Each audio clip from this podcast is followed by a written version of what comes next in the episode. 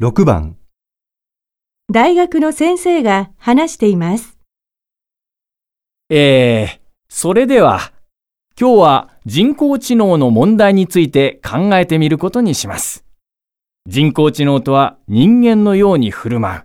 あるいは人間の知的活動を助けるコンピューターのことを言いますが、人工知能は近年どんどん進化をして、ますます人間に近づいてきています。そのうち何かを聞くと、あらゆることを教えてくれ、あらゆることもアドバイスしてくれる人工知能が登場するかもしれません。ただ、ここで気をつけたいのは、何でも人工知能に代わりをやってもらおうとすると、人間の脳が退化してしまう恐れがあるということです。現在でも我々は昔に比べて計算能力や記憶能力が弱くなってしまっています。そこで今日の授業では、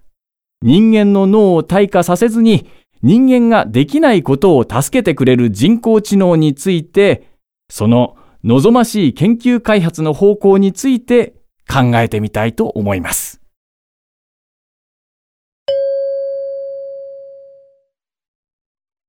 この授業で取り上げる内容はどのようなことですか？ 1、人工知能の退化。 2、人工知能を開発する必要性。 3、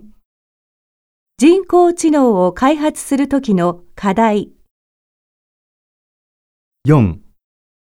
人工知能と人間の脳の違い。